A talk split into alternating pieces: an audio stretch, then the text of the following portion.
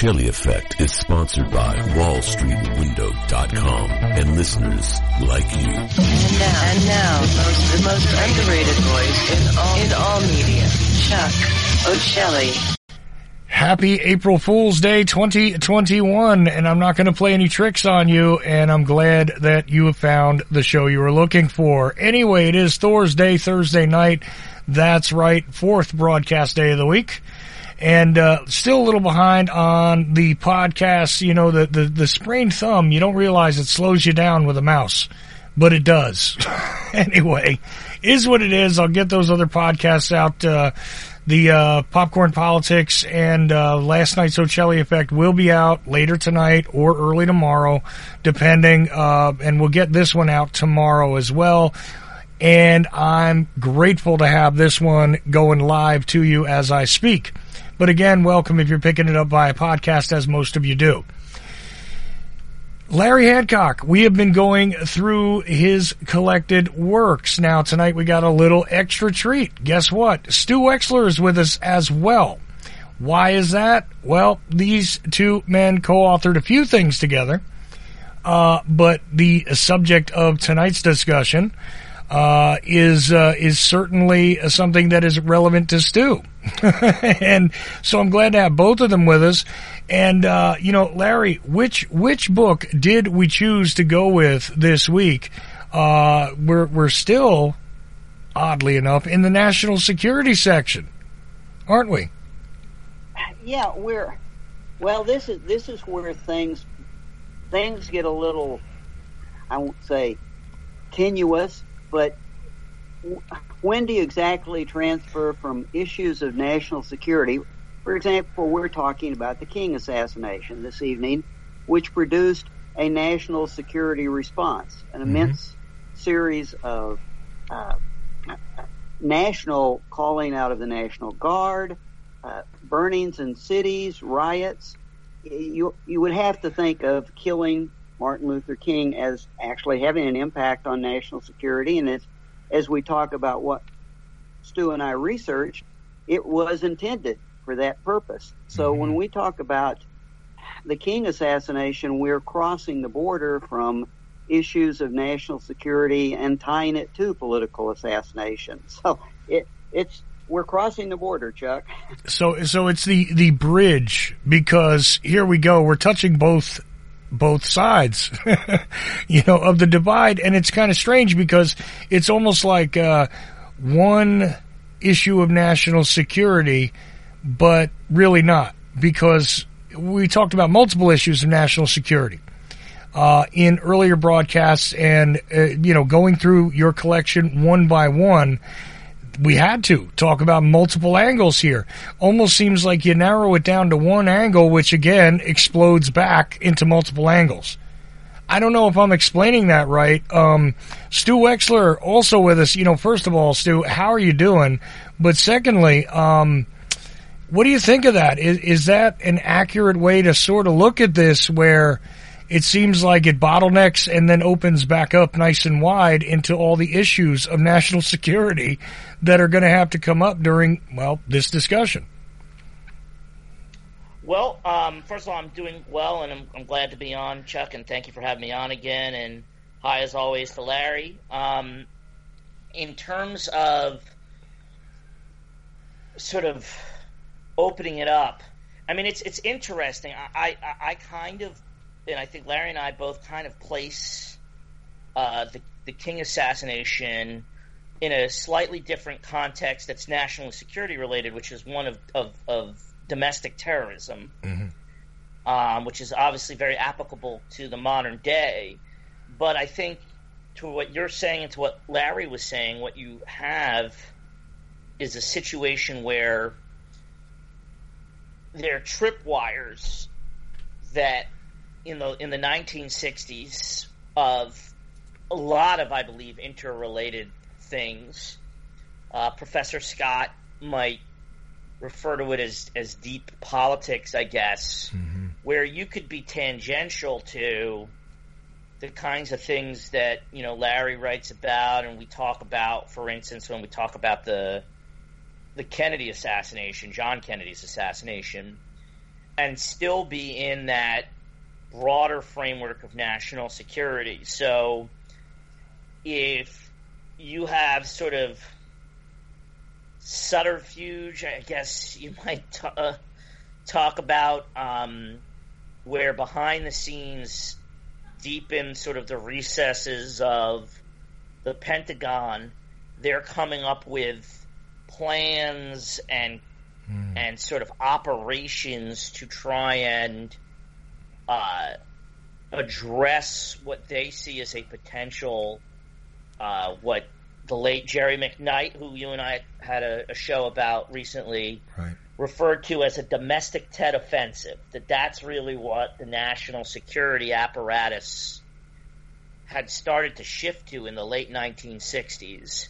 This fear that they were going to have some kind of, you know, revolution inside the United States, and we'll, maybe we'll talk more about that overlaps what what we're what what we see as the sort of core sort of driving force behind the, the King assassination, and we'll talk about it. Right. And so you get responses, and I think Larry was talking about it. You get responses that are, you know, have, that are national security in nature to the events of the King assassination and that are meant in many ways to pacify the country. Right. That I would argue, as we'll talk about it more, are looks I think sometimes are even misinterpreted as being even more sinister than they were because of the nature of where the country sort of national security focus was fo- was was aimed at that time. I don't know if that answers your question, but that's sort of where I would what I would say. Well, no, I understand. And you know what? For me, this is a difficult topic. And the reason is that there is a great deal of context. And obviously, I'm going to turn back to Larry on context. That's what I do. Um, but there's a great deal of context that is often missed when people start talking about, you know, J. Edgar Hoover and the fear of the Black Messiah and all of that going on, and therefore, if that was a real uh, fear of the national security state in general, that they had to have some level of preparedness in order to be responsible in their job. I'm trying to take as innocuous a view of this as I can. Uh, I don't view it innocuously. I, I view it very insidiously, but I'm going to do my best here to stand back and say, okay, there's something to this. And so I think we need to begin with that context before the assassination and talk about what was in play. Um, you know, post Kennedy assassination, but previous to the King assassination. And by the way, one of the rare criticisms you're ever going to hear of one of Larry's titles on my on my show. really quickly, I don't like the title of this book. I'll tell you why. Because um, it wound up on bookshelves uh, near Bill O'Reilly's crap. And um, I just, it, it just, it felt to me like it was a title that he would have written about had he even cared about the King assassination. Um, there's my one criticism. okay. Well, and that, and that is perfectly accurate because I have to say that was intentional. We uh, were getting, we had gotten so tired of Bill O'Reilly's terrible history writing that we decided the least we could do was preempt him from taking the King assassination and doing the same thing to it he's done to all the others. So we intentionally beat him to the title. Is that is that correct, Stu? I mean, it, that was a conscious thought, Chuck. So okay, of course, the, yeah, we were. It was sort of a combination of trolling him and preempting him at the same time because he would just enter into the fields that people spent 25 years researching and suddenly become a authoritative voice by anointment. and we were yeah. both wanting to sort of stick a little jab in there. Oh, um, oh, and that's also, a good. You know what? I withdraw my objection. A, a, book without. it, on this subject by taking that title. So we, we it was a definite little bit of attempt at trolling. That's great. I, I therefore withdraw my objection. Um, and because I mean his ridiculous series, and I read one and a half of his books, honestly. Um, because it, it was just look. First we had Killing Kennedy, and then we had what Killing Lincoln, and then I forget who he was killing next, but it was like Patton. Uh, Patton, right? Like I think he has, a, he has a killing Jesus, doesn't he? And his most Yes. recent one is killing Sitting Bull, which Oh, is okay. my God. I just went into a wonderful museum on Native American history, and for Lord's sake, he's got a third of the shelf space Oh. with it garbage. It's just pitiful. It's just, and it's, you know, it, it's badly written for starters. it's just, it's not well written. It's very, I mean, I, I can't even see how it, pa- really, Bill O'Reilly, his writing style when he wrote about his life earlier, um, I didn't mind that. You know, I don't like the guy or anything, but just objectively, again, as a piece of literature, it was like, I kind of understand this style that you're using. Um, but I'm not sure what happened in between then and his historical books tear, uh, which just was god awful. And, and I just, uh, I, I, you know, like I said, I objected to the idea that your book had to sit near that stuff.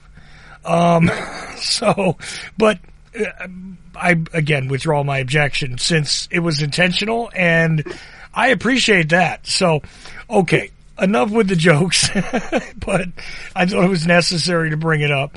Um, let's get back into the seriousness of this, okay? And again, I want to turn it back over to Larry for context because I think that's important when we're talking about the circumstances of, okay, so this happened in 1968. And we're actually very close to the anniversary, aren't we? So I, I got to say that if you don't look at everything that led up to that time period, it's very difficult to understand uh, the reactions afterwards. I mean, if you if you look at just the reactions in the assassination, that's one thing. But if you don't examine all of the circumstances which built up to that time, uh, not just specifically related to Dr. King, but related to social movements, related to the changes, the use of uh, certain agencies, the way they were being used, the fact that J. Edgar Hoover's still alive. I'm not saying, you know, he's the ultimate boogeyman. I'm not one of these people who screams about him, but nefarious uh, sometimes, okay, in my mind. Um, but either way, what about this idea? And, and immediately people will always bring up the rise of the Black Messiah, quoting from, uh, you know, or paraphrasing really, from some documentation. And they talk about that and, you know, just race in general. And then they get lost in the maze of race, forgetting that there was an overall impact which expanded well beyond um, almost like I hate to use this phrase, but it's like I feel like it needs to be racial partisanship. It went beyond that. And King, in my mind, was extremely dangerous to the establishment in general, not just because of civil rights. And there's a lot of things that go into that. So, how do we begin to even, you know, summarize for somebody what what you need to understand to even begin to set the stage for what happens in 1968, Larry?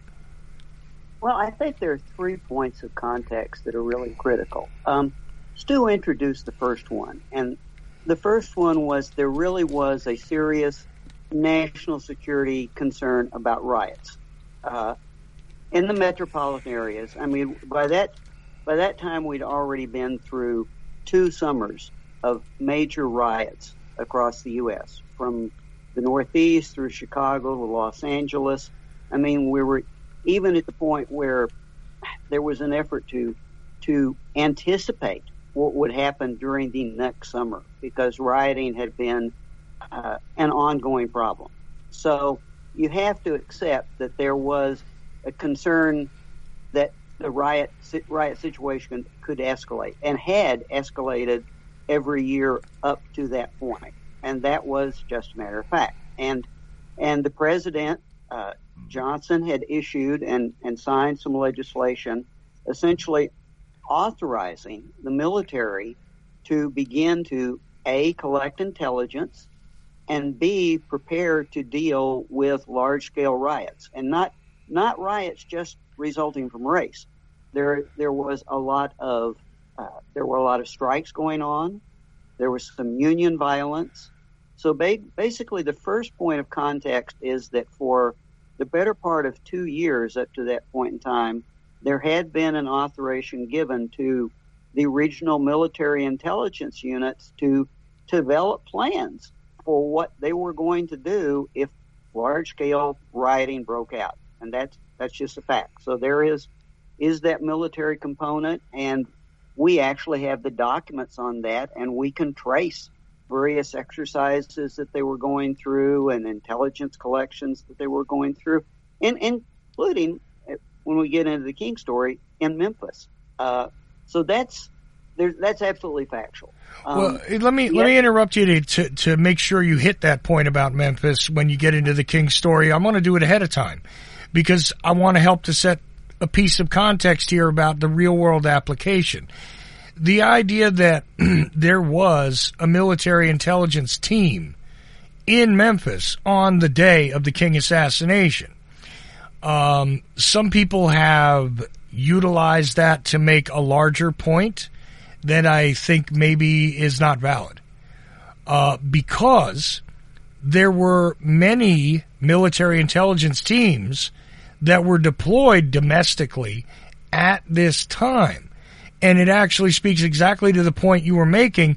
It may have been that this was a routine, um, a routine thing that happened.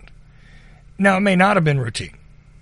And I have, you know, again, mixed feelings about this because I, am not quite as well versed on the King assassination as I am uh, on on the Kennedy assassinations, either one of them, to be honest. But I do know more than the average person. I will say it it strikes me as odd some of the things that people think are remarkable in the King story that may be a little less remarkable. Maybe I'm not articulating this right, but what about that, Larry? Well, that's right, especially because when people first started writing about the King assassination, and quite frankly, even investigating it and doing inquiries, mm-hmm. what I just remarked about was not known. I mean, that was highly confidential at the time. This was this was classified information that a the government was that worried, and b that these units were being activated and going through exercises. Actually, up to that point in time, most of the exercises had been on the West Coast. Uh, as you can imagine, Los Angeles uh, was a, a major point of, of those counter riot and intelligence collection exercises, and and to some extent, you know, they're they're very straightforward. It's like where are where might mobs form? What would be their targets? How do, how do we track movements? How do we deal with the situation? Uh, now we can see all that information. So it's another one of those cases where something that was really mysterious and really suspicious mm-hmm. is less so with the documents that we've managed to collect and find over the last few years. And for, we even have we have the actual names, uh, the, the list of people that were sent into Memphis. And by the way, they were sent in during the first uh, strikers march, not not simply the march where King was was planning to support and was killed. They had been there before. Right. So we actually can see the records of who was deployed, what groups they came from, their after action report, and so that makes it less mysterious. Uh, and and it, we do know, as you're trying to point out, it's not an anomaly. That sort of thing was going on anywhere where there was something happening, whether it was a big union effort, a strike, there was some strike violence going on. Uh, that was just that was what was happening at the time. Well, another thing, Larry, though, it, I'm, I'm almost going to sound like I'm contradicting my own point, but I want to ask you this. uh, because I, I've heard people say that you know now we know all of this. Um, I think there is still the potential for still classified uh, operations that may have not been as noticeable, but similar uh, in other places that are still not known um, because nobody bothered to ask yet. Uh, because maybe there was no reason to ask. Maybe there was a, a hypothetical for you. Um, during some of the rioting and stuff like that, there were places in New Jersey and New York that, you know, ended up uh, in violent circumstances. If there's no reason to reveal that maybe there were people deployed there uh, because nothing of significance happened that anybody took notice of, it's possible we could still have other classified operations that took place oh. at that time as well. And and my point being that you know, look, Newark burned at one point. Um, there were riots in uh, you know places like Asbury Park uh, and and other areas. Uh, certain areas in New York City definitely fell into a bit of uh, temporary chaos. Let's call it. Um, it could be that for the purposes of overall national security, that people were sent in a lot of places that we still don't necessarily know about. In my opinion, what do you think of that? Oh, I think that's absolutely true. I mean, I mean, we know about some of these other locations, and we know in particular about Memphis because we researched that. You right. know, as, as, you say. What we do know, though, I, and what I can offer, I think Chuck, that's relevant. What we do know is some of our suspects, uh, uh, the the people, the network that we feel was behind the King assassination, actually participated in and helped incite some of those riots in Newark, in New Jersey, in the Northeast. As Stu can chime in on that, but that it, it's interesting. The you kind of tend to think and, and categorize a lot of the stuff that the that the incitement to some of the violence uh, was actually coming nationally out of a network of people that ran all the way from L.A through the South up into the Northeast, mm-hmm. and these people were trying. These these were radical uh, white racists who were trying to incite that violence. And actually, we know about it because some of them got arrested in different locations. But I mean, that's a corollary to what we were saying. Uh, so we know a little bit about what was going on in the other locations because of we've traced some of our suspects there. Yeah, and if if if I could maybe three things off of what Larry said. Yeah. Uh, and, and and what you said, Chuck. I mean, it was a legitimate and very pronounced fear in in national security circles, and I think you know it's interesting. I think nowadays, in the last two three years, maybe in the last five six years, people maybe can relate to it more. It would have seemed absurd to somebody in 1988 that people legitimately in government thought we can have an out and out race war. Mm-hmm. But in 68, they acts, absolutely believed that was a possibility. And, you know, there, we have people in, in, the, in the State Department putting out articles in Newsweek talking about this as being a legitimate issue. So not only do I think we could know more, I, I would bet money that what you'd find is specific state, city level, you know, decentralized some to some extent operations where they're worried about this all over the country. It's the national, basically, security posture. In '68, and you know, our minds are always on Vietnam, but you could make an argument that right next to that was and maybe even above it, was a fear of really coordinated, ugly domestic unrest.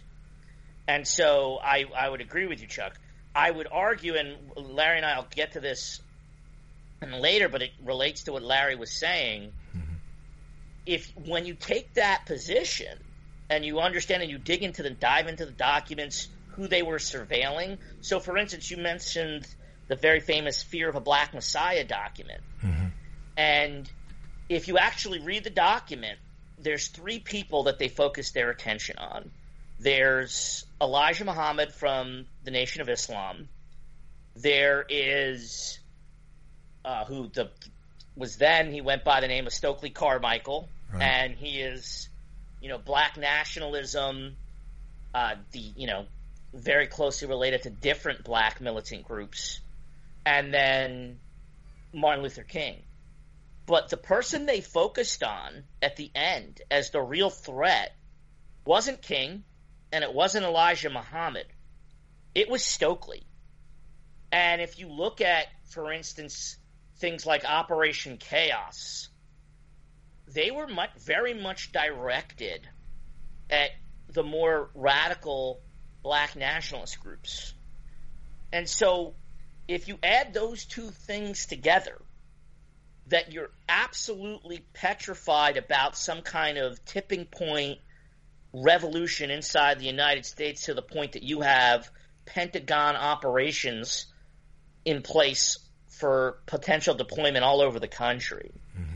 And you have the idea that the real potential issue would be uh, some sort of incitement by or in you know you know critical mass from black power organizations then the the conventional theory that often gets trotted out about king doesn't make nearly as much sense because you would be taking out the one person who you in your own documents have identified as still being at least ostensibly in the minds of Hoover, but we know from knowing King's history, mm-hmm. nonviolent, and leaving the country to both the folks on the left who got a lot of the focus of these kinds of operational plots,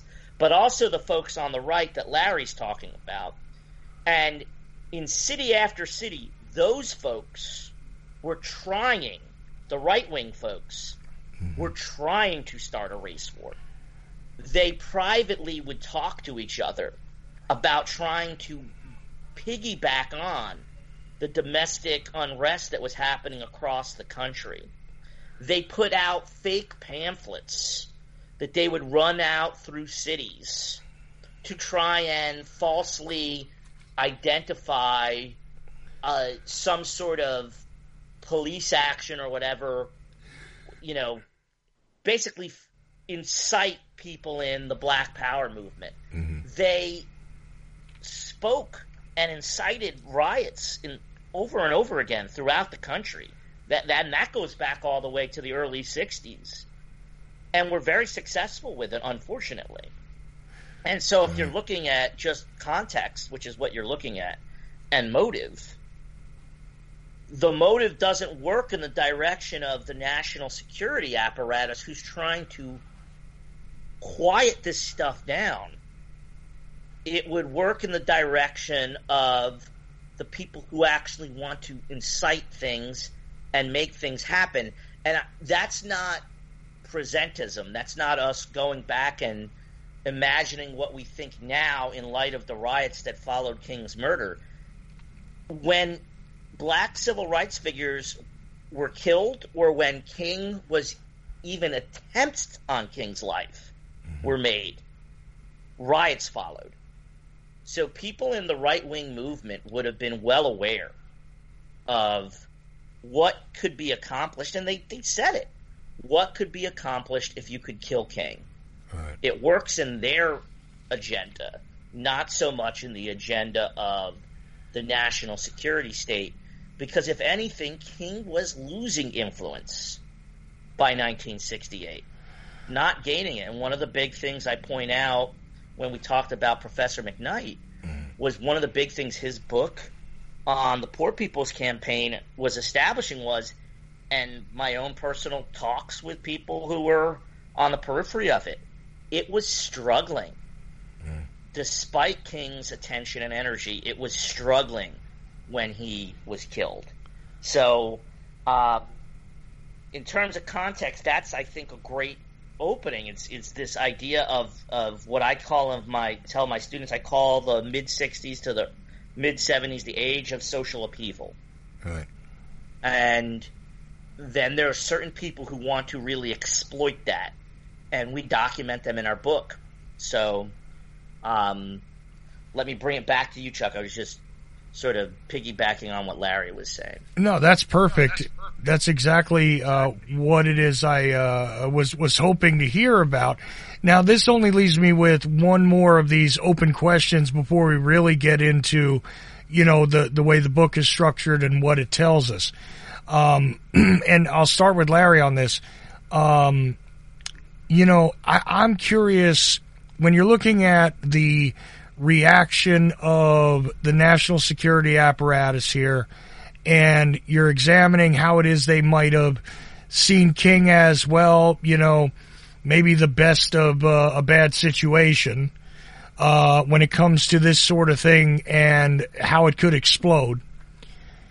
Is there any evidence, though, that the national security apparatus even flinched at the people that, and, and even growing up for me, I remember people still talking about this time period as a kid, and you knew that there were individuals that were spoiling for that race war. You knew it, even if you didn't know them directly, you knew they existed. You knew they had influence.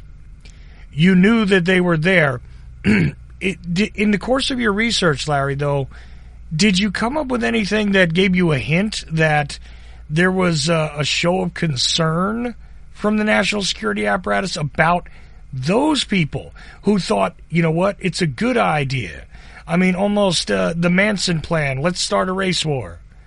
Uh, you know, and I say that, you know, really backhanded because I actually don't believe that altogether, the Bugliosi story. But let's go back to this. Is there any evidence that you saw where you said, well, at least they seem to be looking at the terrorists who would have enjoyed this idea that, you know, King's death leads to riots? Were, were they looking at them as a threat, or was it all about just containing? Uh, this is an ugly term, but just cont- and and it's going to sound racist, but just containing the angry black man. I mean, were they only concerned with that? Go ahead. There, there are indications of that, Chuck, and let me, let me give a two phase answer. And it's kind of striking. that the disconnect is striking. There is no doubt that within major metropolitan police departments, mm-hmm. not not at the Pentagon, not at the national security level, but within LAPD or within these the subversive desk, if you will, the, the counterintelligence desk of those people did compile names mm-hmm. of, of people that they thought the real the real black militants, the guys that they thought you know were armed, uh, would would start violence.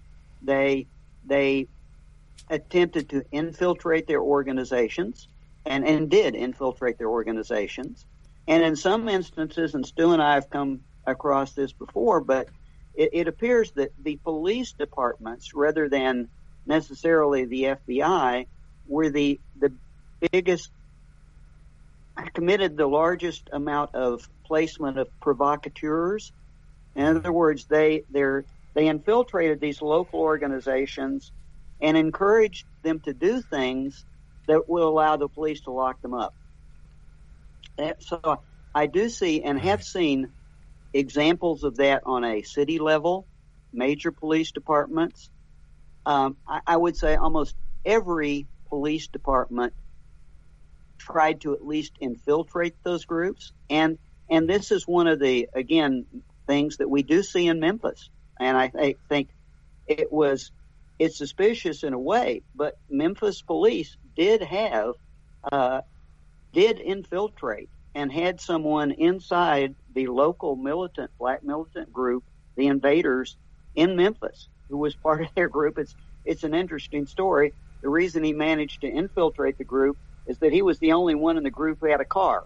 Right. I think it was a Volkswagen. So he would drive everybody around to get them together and get them in meetings.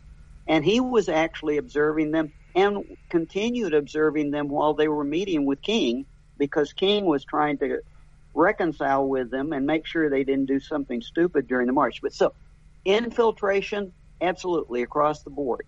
Pro- provocateurs to get them to commit crimes where they could be taken off the street and arrested, absolutely. That's a very real thing.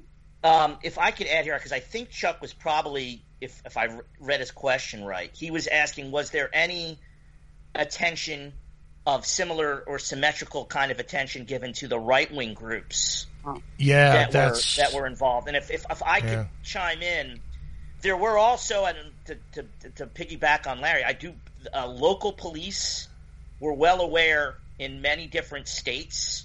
Uh, the Attorney General of California, for instance, uh, put out a report on what it was amount to, basically domestic terrorism, back in the middle of the 1960s, and really identified a bunch of the groups that Larry and I focus on as being huge threats, not just in the state of California, but potentially even beyond.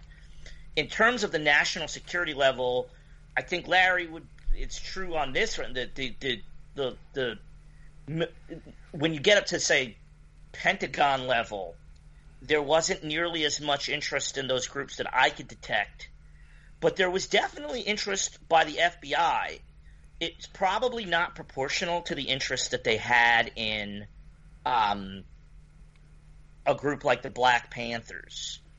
But depending on, and it wasn't even, so depending on what state and field office you were in, like this, the sense I always got was that, that, that, Georgia didn't aggressively go after the Klan the way you would hope they would. right.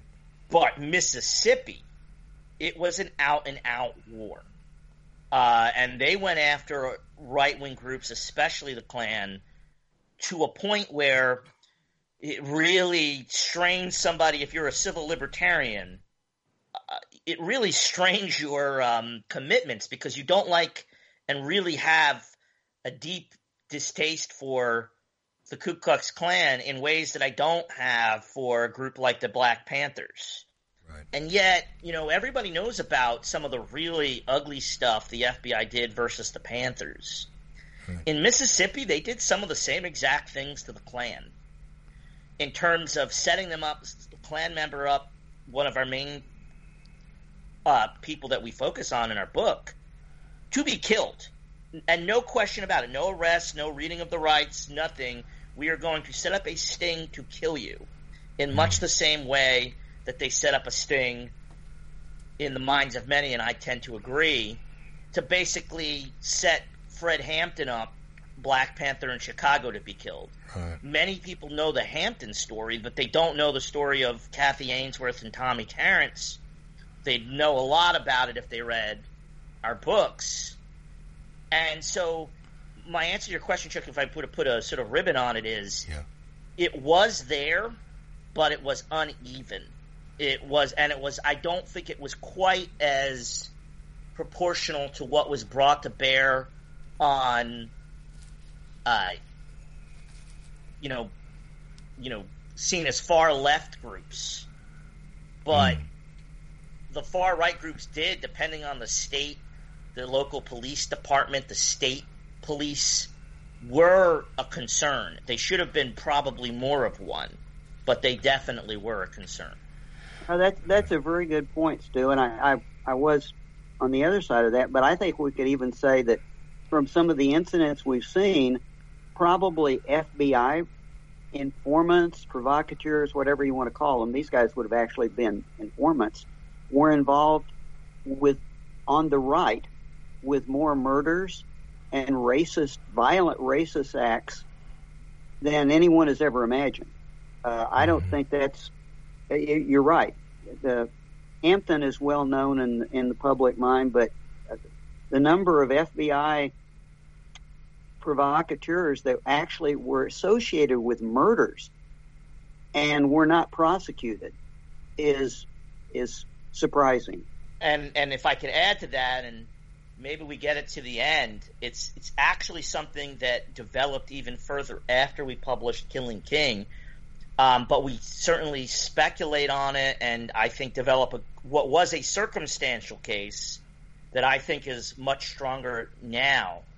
That that may very well have been what was in play with with King. That there may have been a senior member, at least one, of the White Knights of the Ku Klux Klan of Mississippi, which I'm sure we'll talk a lot about, who was informing on the King assassination prior to it happening. Now you get a little bit speculative there, but they definitely had somebody who was high up in, and we know that now. That was confirmed when I finally got a hold of a book that covered the uh, Beckwith trial in the early 1990s. They found out for certain what we have suspected for a very long time.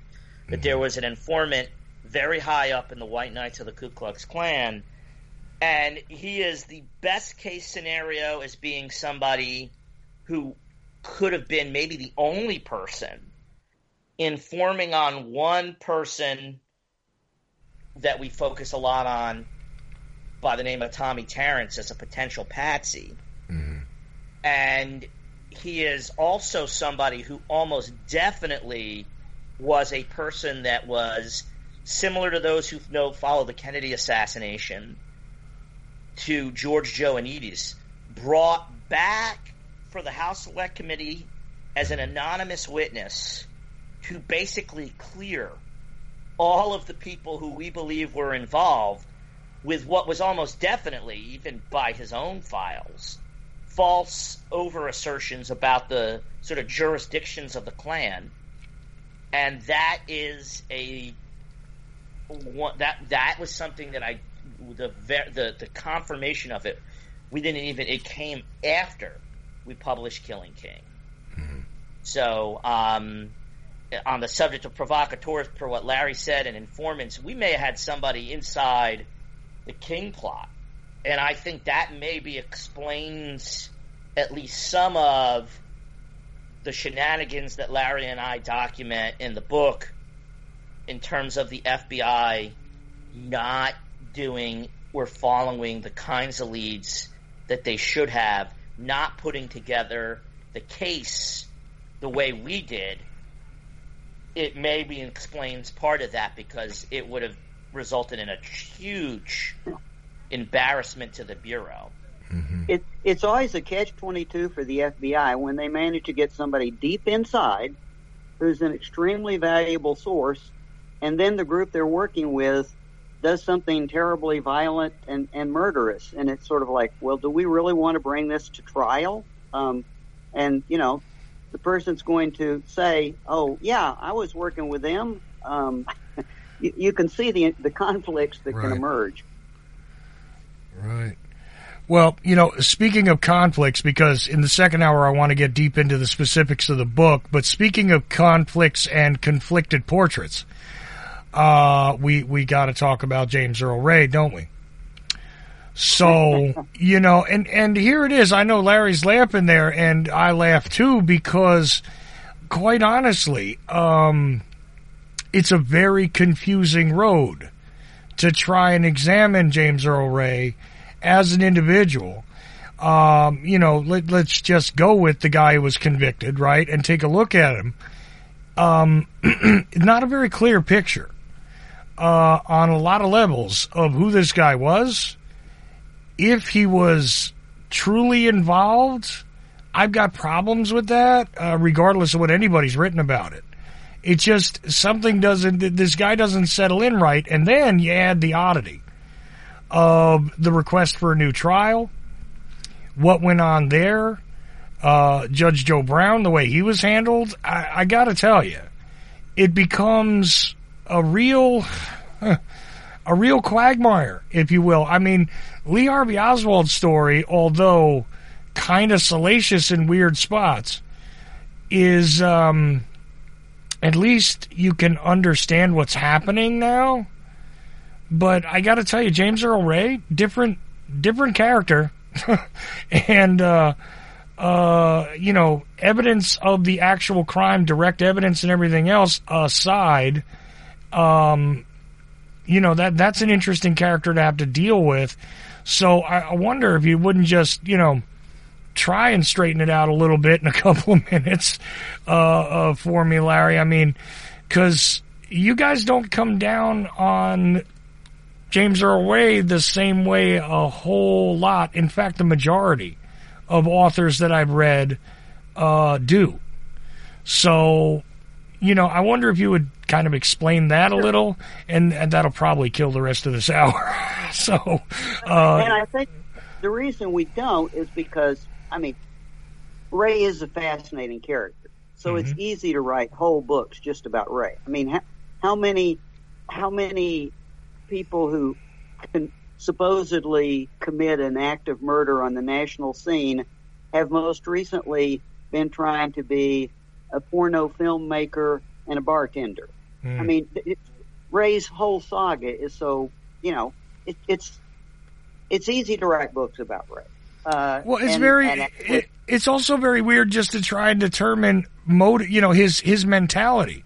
If you take a look, like I'll just take a simple question where people have tried to ask, you know, was James Earl Ray like a racist? Um, there's not a clear, concise answer to that question that I can find. Maybe I'm wrong. But can you see demonstrably that he would have a racial motive? Let's just boil it down to the most simple thing.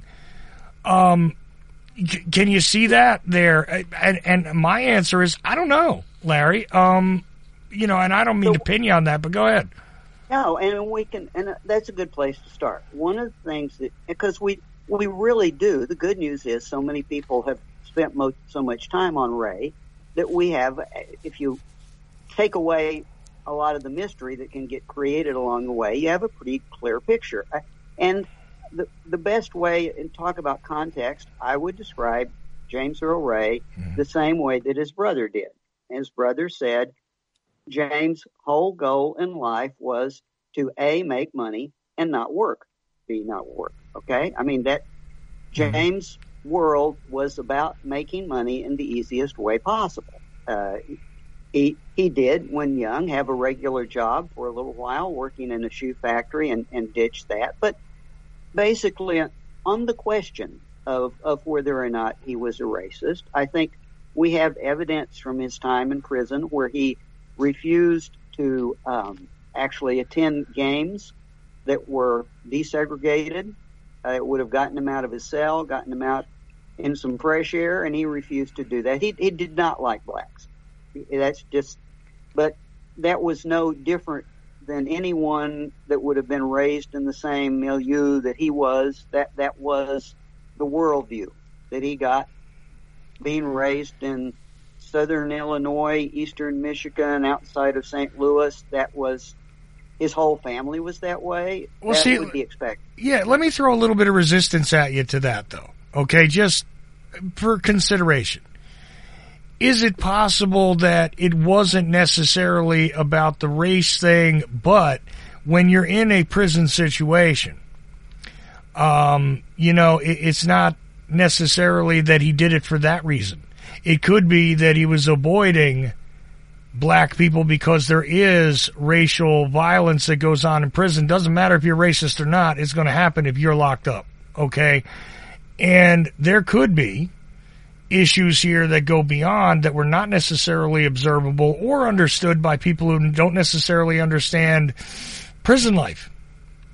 Um, because I've heard a lot of descriptions about stuff of him being in prison, and in some cases, seems like he wasn't so racist. In other cases, seems like he was. And maybe we're ascribing the wrong motives to some of the actions that are observable there. Is that possible in your mind, Larry? Because to me, I, as I said before, when I view these things, I see a very confusing track that leads me to think that you may indeed be right. That he wasn't fond of other races, and maybe that was a very sort of common cultural thing for him. But on the other hand, it may not have been the driving factor behind some of his actions, uh, given the circumstances. You know, even if you don't want to live uh, by racist ideals, you may be compelled to deal with it if you're in a circumstance where this is this is the the population, this is who you're dealing with on the street or in or in lockup. So, is there a possibility that It, it could have been You know. just an avoidance issue. I mean, Hmm. if I recall correctly, he did refuse to be moved into a better wing of one prison, which had been desegregated. Uh, Maybe violence would explain that. Uh, avoidance was always a big thing for James. Uh, he, he wasn't. All I can say is that based on interviews with a number of people that knew him in prison, no one would characterize him as overtly angrily or violently racist. They did remark on him, you know, when a a black leader came on TV or he read a newspaper article about something, he was dismissive, you know, and and thought that they were only in it for the money or the fame. Uh, but I, I that's be the best character way I could characteristic, kind of like avoidant slash dismissive, not not proactively racist. Stu, what do you what do you think about that? I I would concur um, with Larry there. I mean, first off, I mean again, and I think Larry said it best.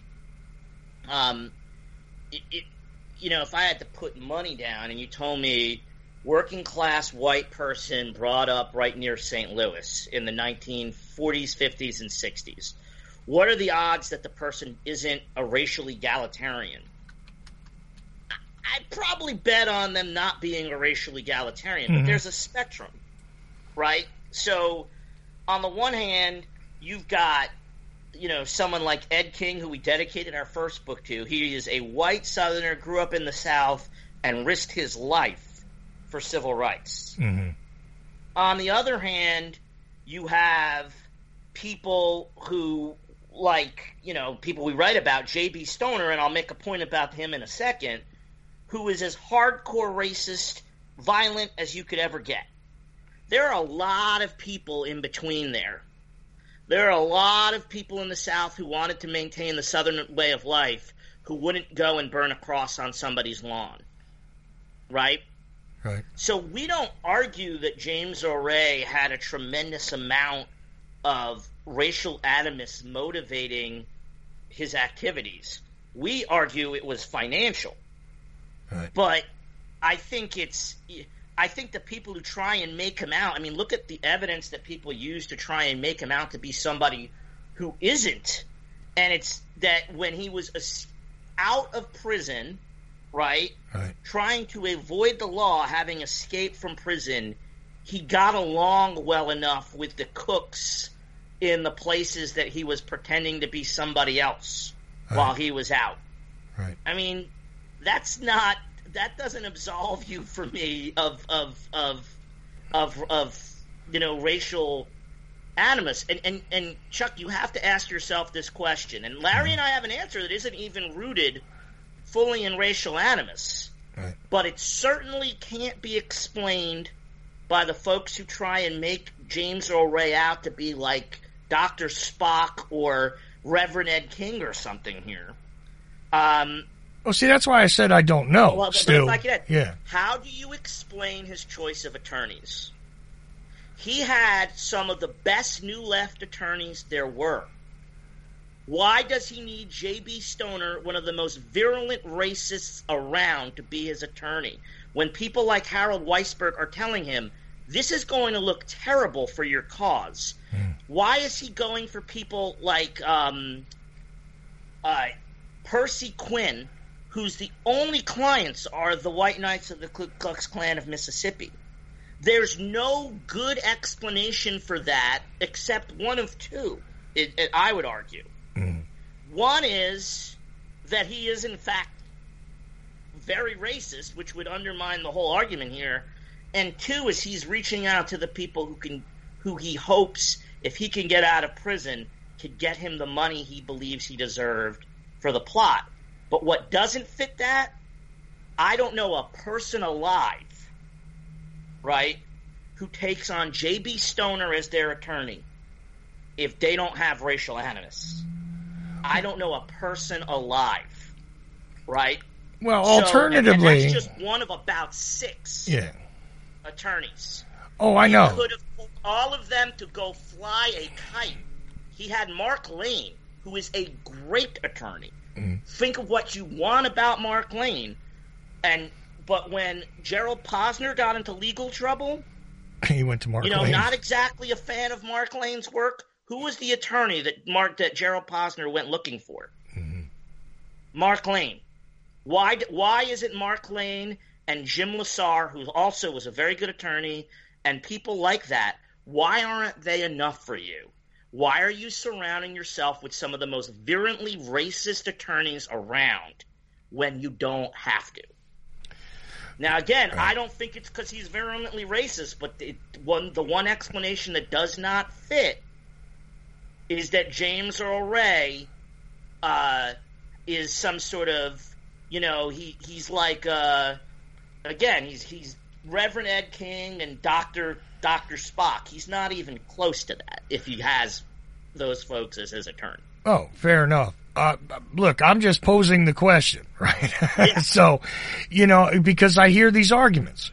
And one other thing is, look, uh, the, the last elephant in the room, I guess, before we go to the break, is, and I'll start with Stu this time, the level of violence that is required to be stomached by somebody who's going to aim a rifle at a human being and take their life is um, is is a little bit disconnected. It seems in Ray's past. You know, if, if you get accustomed to or you can stomach that easily, that's one thing. You get in, you know, you get involved in, and it's a matter of doing business. Not a big deal, right? But did James Earl Ray seem to be that kind of guy? Is is the other question because it's not just about racial animus. I mean, you can hate all day long, but it is another level to be willing to take a life. So, what about that?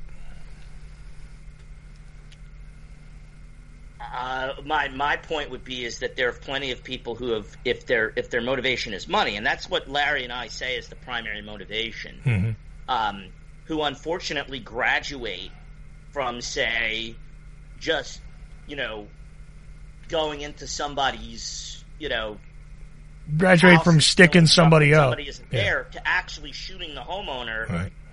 right to get at the stuff i mean it's it's uh, you know if you know if if money is your primary object i don't see it as being that great of a departure for you to go from being somebody who's willing to steal stuff to willing to kill somebody in the process of trying to make that money too um, i'm not saying it's common but i know it's it's nothing that eliminates somebody i know larry what do you think Well, no, you Yeah, see, and, that, and that's the thing, that- Larry. Really quickly, it, it is one thing to go from being a petty criminal to an assassin, though, and that's a pretty major step. Is there, you know, evidence there that there was a graduation here, or, you know, in your opinion, obviously, but I'm just trying to get a feel for this with with a couple of minutes left. No, I think that's a very good question. We know two things about historically. He started off in petty crime. Again, he's Right. he doesn't have. Did he do armed robbery? Yes, he did armed robbery. Yes, he carried a weapon on on. Yeah, he was not level of violence where you shoot first. You know, if at all possible, you get away with it. You threaten with the gun. You don't use the gun.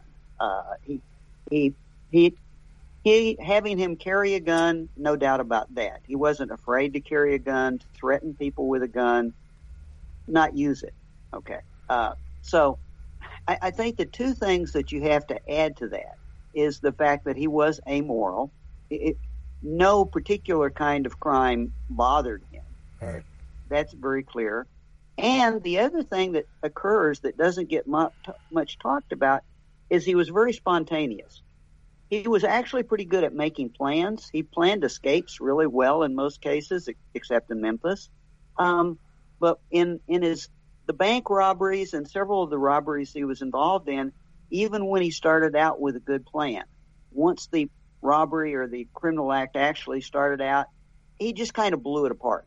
You know, he would it would it would implode while he was in process, and he would leave evidence, and he would so we know he's amoral. We know he's not afraid of carrying and demonstrating a weapon.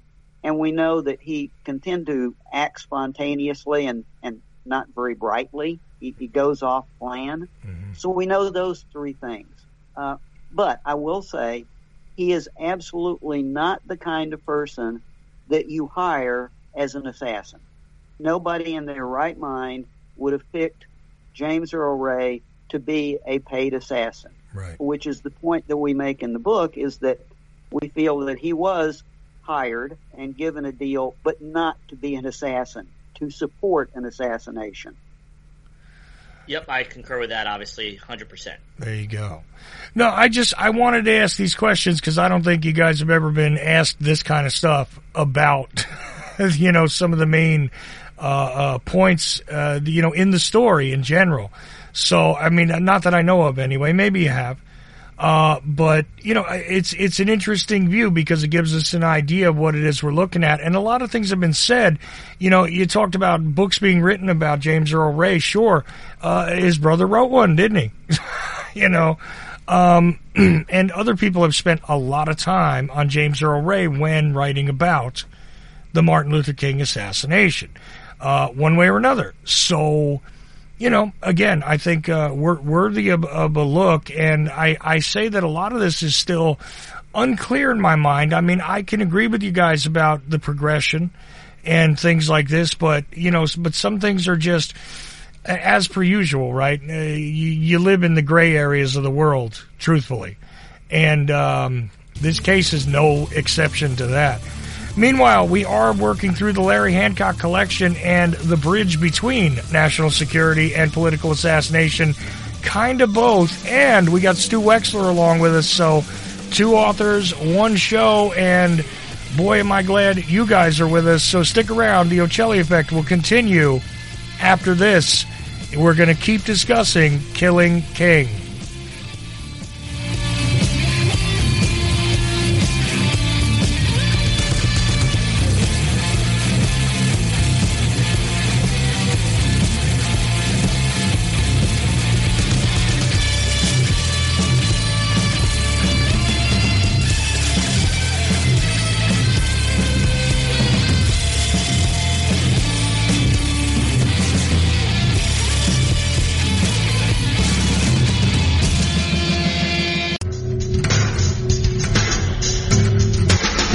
WallStreetWindow.com. Gold, silver, the stock market. WallStreetWindow.com. Perhaps you're invested deeply. Perhaps you're not in deep enough. Maybe you're thinking about getting started. WallStreetWindow.com. Window.com. Michael Swanson, the brilliant author of The War State, understood these trends professionally for many years, and now he gives you the benefit of his knowledge. WallStreetWindow.com. Go there now. Go there now. Go there now. In Denial, Secret Wars with Airstrikes and Tanks by Larry Hancock. Secret wars became a staple of U.S. covert operations and are still happening today. Larry Hancock's book, In Denial, rips the cover off many of them. Using new files, it exposes things about the Bay of Pigs that no one has ever written about before. It shows why it really failed and why the United States did not learn from it. Secret wars became a staple of U.S. covert operations and are still happening today. It also shows why other countries today are doing secret operations with more success. This is the book that puts what some want to deny into the light. In Denial, Secret Wars with Airstrikes and Tanks. Larry Hancock. For more information, go to larry-hancock.com. Pick up your copy of In Denial at amazon.com in digital or physical form. Thank you. Support Chuck Ochelli at Chili.com. Five bucks a month is the price of coffee. Go to Chili.com, hit the donate button, and if we all do that part, we will get him as wired as a computer. Don't know if that's it, but just support him. He's a good thing. Great show, great people, and great topics. So that's it. Thank you. Appreciate that. Of course, you can do it on patreon.com or you can, uh, you know, because I have a link there on the website. You can just click the Patreon banner, go there, or become a member at Ochelli.com. Wasn't trying to do a commercial, but do appreciate you for thinking of it, Nature Boy. Thank you. And also thank you for your support personally, my friend. Do you like history? Real history that you were never taught in schools? Why? The Vietnam War, nuclear bombs and nation building in Southeast Asia by author Mike Swanson with new documentation never seen before that'll open your eyes to events that led up to this. Why? The Vietnam War, nuclear bombs and nation building in Southeast Asia 1945 through 1961. Get your copy today at Amazon.com. Why? The Vietnam War by author Mike Swanson.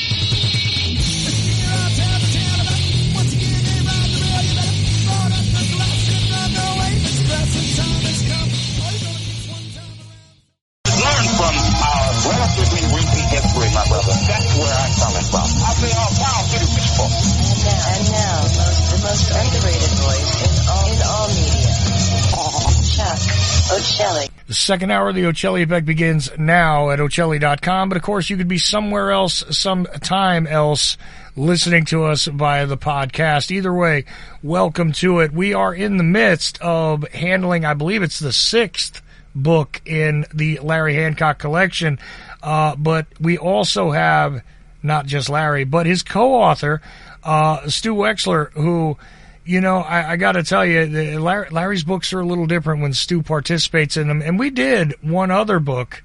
Go ahead and look back in the archives that uh, Stu participated in if you go take a look.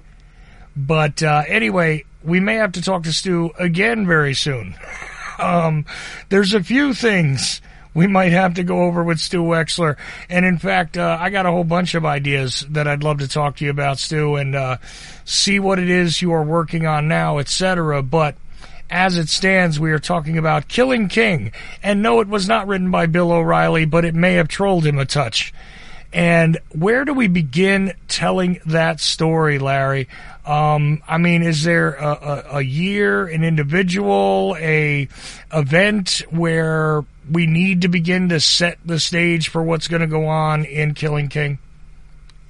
Uh, there certainly is, and it, and it reaches further back than most people who write about the assassination go. I mean, the, the bottom line is most most people would look uh, who are the suspects in 1968. You know, who are the immediate suspects? But when we when we started researching this case, I think, and it it surprised me certainly because I'm someone who lived through this whole period of time to find that Dr. King had been at risk. I, everyone knew that, you know, racists didn't like him, but I didn't had no idea that he had actually been under specific threats as far back as the late 1950s.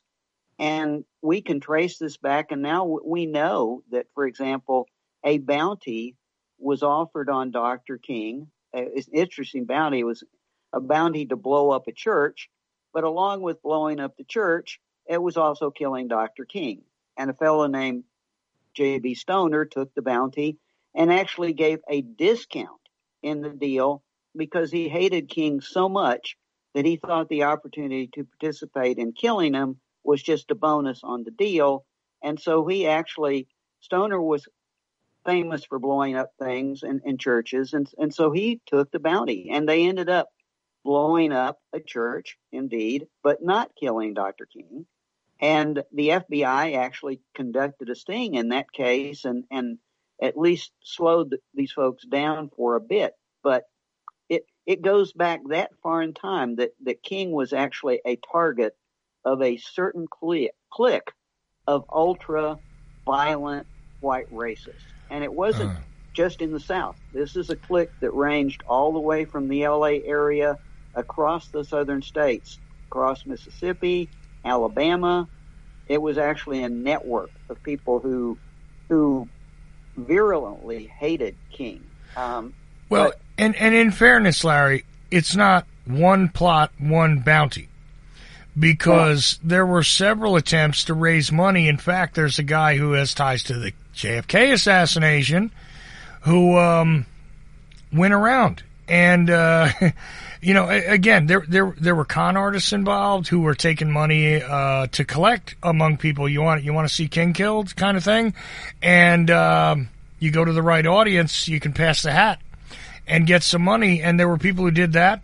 And uh, there was more than one bounty on his head indeed among several groups some may be more serious than others um, am, am I am I out of left field here?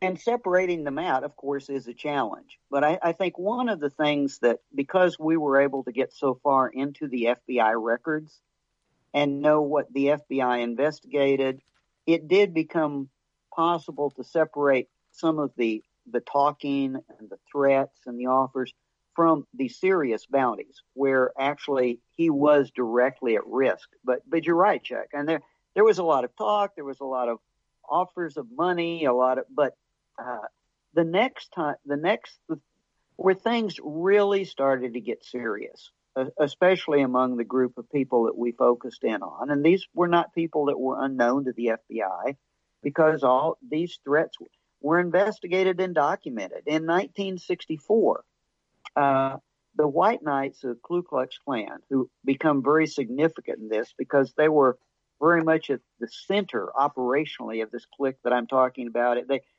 they were considered as the most violent and dangerous domestic terrorist group, as Stu said earlier, all the way from the Attorney General in California across the South. I mean, even the folks in California considered them highly dangerous.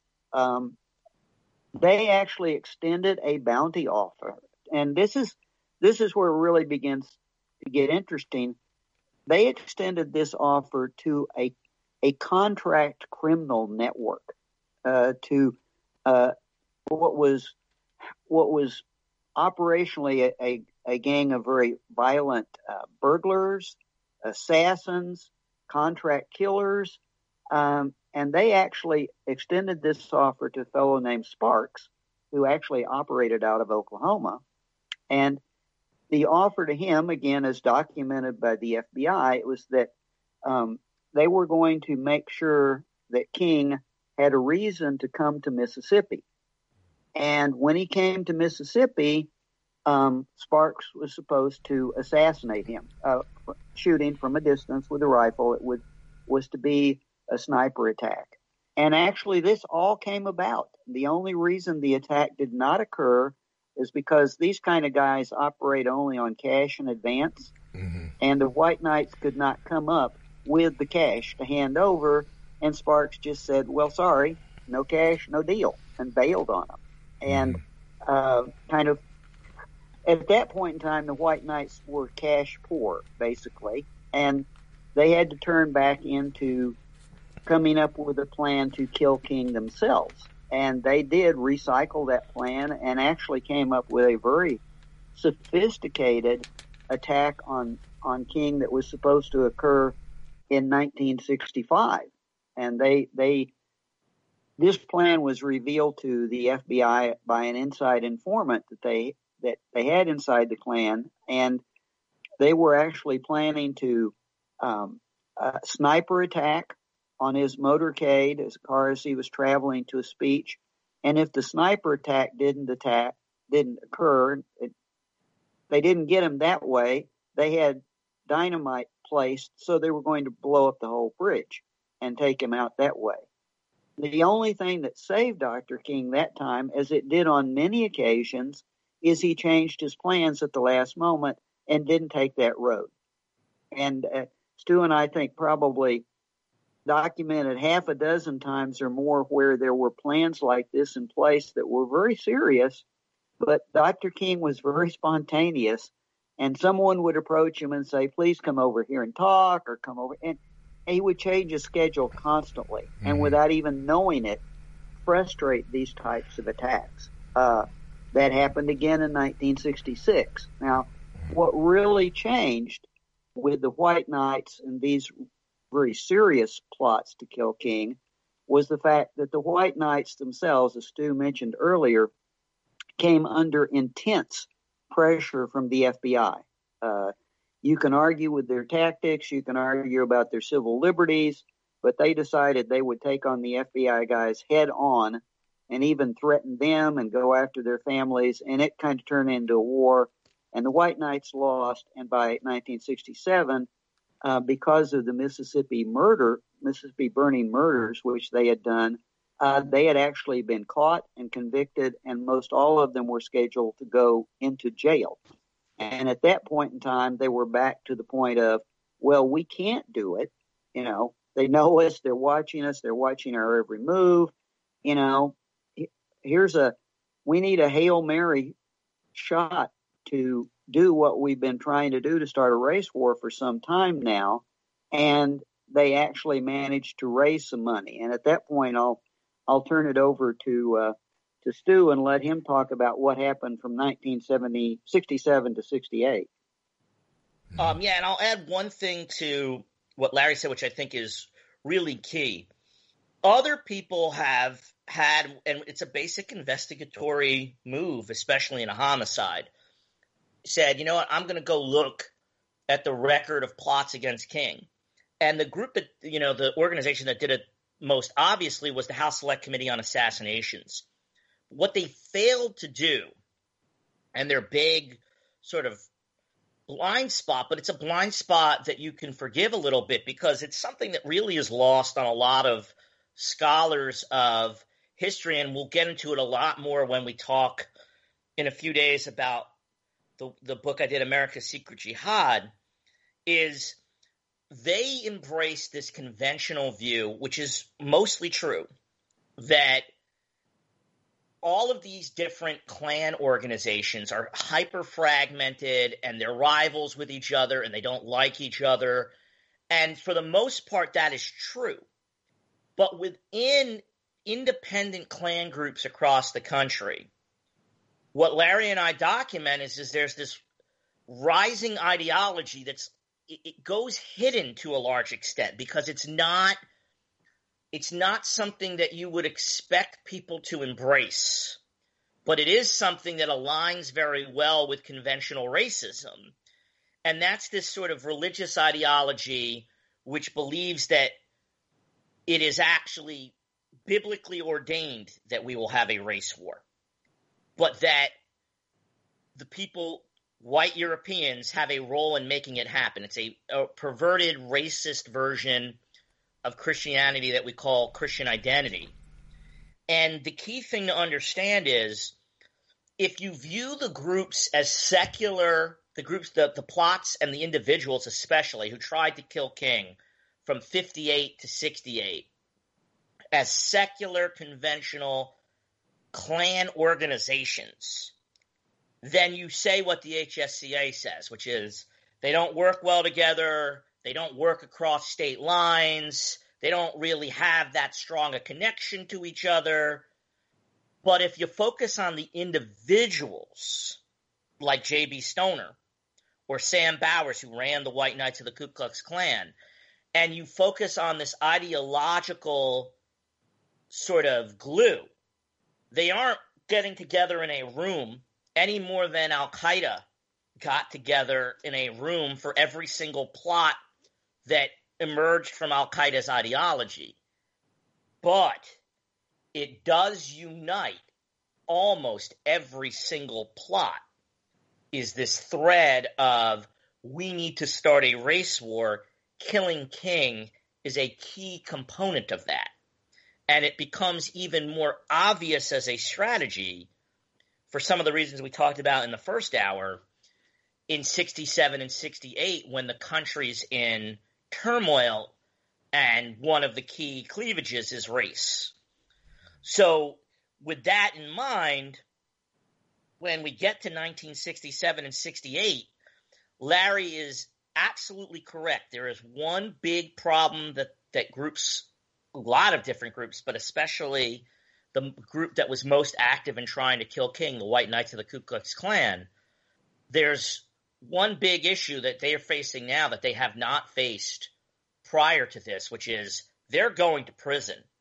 They're getting tried for the first time in large numbers, they being white supremacists, especially in Mississippi. But it's the case for somebody like Sam Bowers, who is the grand wizard of the White Knights of the Ku Klux Klan, that he's never been closer. And people like him have never been closer. They can taste their race war. They're talking about it, right? Um, it's being reported on by FBI informants even one to two years before that these folks are hot on the trail of a race war.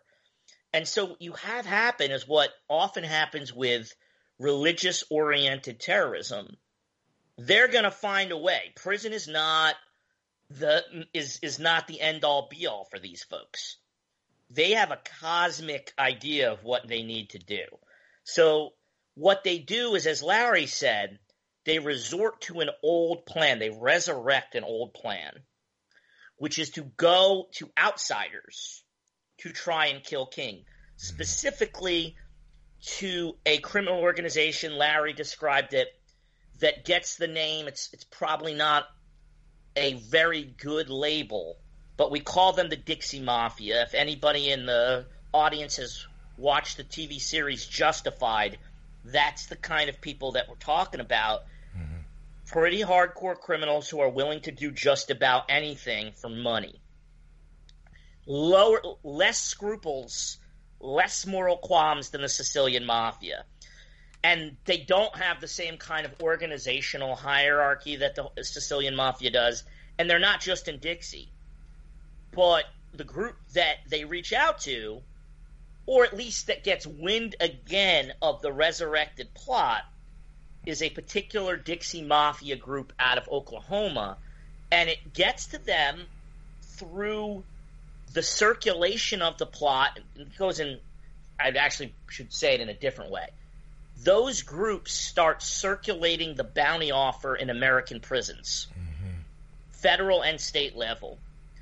And if you go into the investigation that the FBI largely tried to bury of what was happening in uh, Missouri State Prison, where or Jeff City, where where Ray was ha- was housed before he escaped in '67, the the bounty offers certainly appear to be circulating there.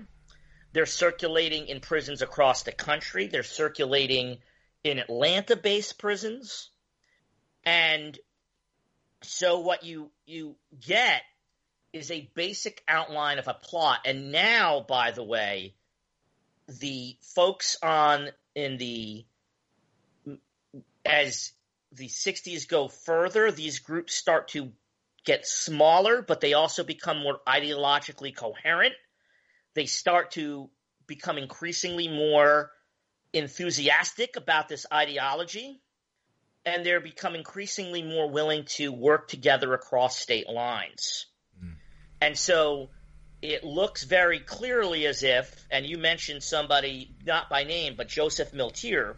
Right that somebody like Joseph Milteer in the southeast, in the Carolina, Georgia area, has found a way of raising the money that could go to the group that is shown the most aptitude, the least scruples, the least qualms about doing it. It goes from the money goes from the southeast to the uh, the, the very southeast, again, Georgia, it goes to Mississippi, mm-hmm. and then the White Knights of the Ku Klux Klan circulate a bounty in prisons for hundred thousand dollars for people who are willing to kill King, and, and the we know about this. Well, let me, let me interrupt somebody you. revealed it in 1967. Right now, and that becomes sort of the mm-hmm. origin story of our investigation. One of the main angles that we explore. Can we find the person mm-hmm. who tried to rat this plot out to the FBI? And can we confirm what he said because he's saying it? The document is dated before the King assassination. And Chuck, I think you wanted to ask something. Yeah, I do because I've actually got just uh, while you were speaking, a bunch of uh, comments and uh, a couple of questions came up live, and uh, I'd like to enter them in before I forget about them. Um, the type of people that, uh, let's see, the type of people that Stu is talking about is like Charles Harrel- Harrelson types. Uh, is one comment. We have another one that uh, in the chat room. Uh, I don't know if it's a question or a comment, but they call it the State Line Mob. Um, and uh, Yes to both. sorry, Yes to both. yes to both. and the last thing is, uh, is James Earl Ray's brother still alive? I, d- I don't think remember. Both of them are. I might be wrong on that, but I think both Jerry and John are still alive. Hmm. Um, and we'll t- and they're, it's worth talking about them maybe in a little bit, um, because one of the things we know, Jerry Ray, the FBI had turned his girlfriend, who, by the way, Newark. You mentioned Newark. Uh, he was in New Jersey. The FBI had turned his girlfriend and her and his landlord basically Mhm. into inf- in, into informants. And Jerry, by the way, to this day doesn't know that because when I wrote him to ask him about what I'm about to talk about, he accused somebody else who's a well-known informant.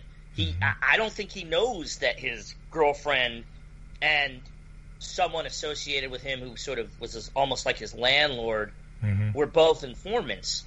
He talked to them about his brother's motives, and he point blank said and referenced the number a hundred thousand. My brother basically did it for money. He was trying to get, and he said anywhere from a hundred thousand to five hundred thousand dollars. Mm-hmm. In and you would do it, and he said words to the effect of, "If you were on the run, and you knew what you were facing in terms of a return to prison, you would do it for that kind of money too. It would be eight hundred thousand dollars in today's money." Mm-hmm. And so that's consistent with the report we have of the $100,000 bounty being circulated to people within the Dixie Mafia. Now, that word wasn't used in the documents. Right. What we did was we traced different elements of the documents. We were able to eventually get, for instance, unredacted versions of this document that reported in 1967 of a bounty being offered in prison. And we were able to run down and confirm a large number of the details that this person talked about. And most notably, we found the source. We found somebody who was offered a role in the King assassination on his way out of prison and did not want to get caught up in it, but did not want to die in prison. So he told, he did not say no. His name is Donald Nissen. He did not say no to the people who offered it, uh-huh. but at the first chance he got, he tried to unburden himself to the FBI about the nature of the plot, thinking that that would get him, that would disengage him from the plot. And what wound up happening is he doesn't know, we know, because we have the background of the investigation of his story. The the people in in the prison uh, did not know for a while that he had ratted them out. In the interim, he gets approached by somebody, and we were able to run this down as well. He gets approached by somebody in Georgia with a package to take to Mississippi. He doesn't put it together. We put it together for him in many ways. Um, it was all connected. This the delivery of the package to him, where he delivered it. He wound up, and he did not realize it, delivering it to somebody who was a sort of girlfriend, for lack of a better term, of a important figure in the Oklahoma Dixie Mafia. That this group that included Donald Sparks from 1964, and it it seems very clear that what happened is that the same Dixie Mafia group that responded to the White Knights bounty offer in 64 now they went back at it with a much higher dollar value on the line And the plot is interesting itself. Nissen, again, this is before King is assassinated. This is a year, almost a year before. He details two roles. One role that he was recruited to potentially do that he said didn't say no to but didn't embrace was to case and follow King's movements and then report that to the people who, if you wanted to take the second role, you would have been part of the group of people who would actually kill King. The people who were the who would case King's movements were set to get a much smaller share of the bounty, as you might expect, than the people who were going to kill King outright. Well, and then and there's so, then there's also the possibility that you could collect more than one bounty and divide it up too, because there was more than one available. Certainly, but in this case, where it seems to be pretty clear is is that unlike the other bounties that we know of, the plots that are out there, we know money changed hands. We uh. know the money was delivered. We know who got it. We know who delivered it the go between on that, where it was delivered, and we know that the people surrounding where it was delivered were the people who were the most serious people and the most active people in trying to kill Martin Luther King. Um, those were the people who were behind the bounty. So we have the reemergence of a 64 plot in 67 to 68 right. that involved reaching out to criminals in the prison system to recruit them for the plot. And we don't believe we heard we believe Ray, and we think the evidence suggests that Ray heard rumors, peripheral rumors about that particular bounty offer before he escaped. He did not escape with the intention of following that bounty. It was on his mind, though. He talked about it with other prisoners. Right.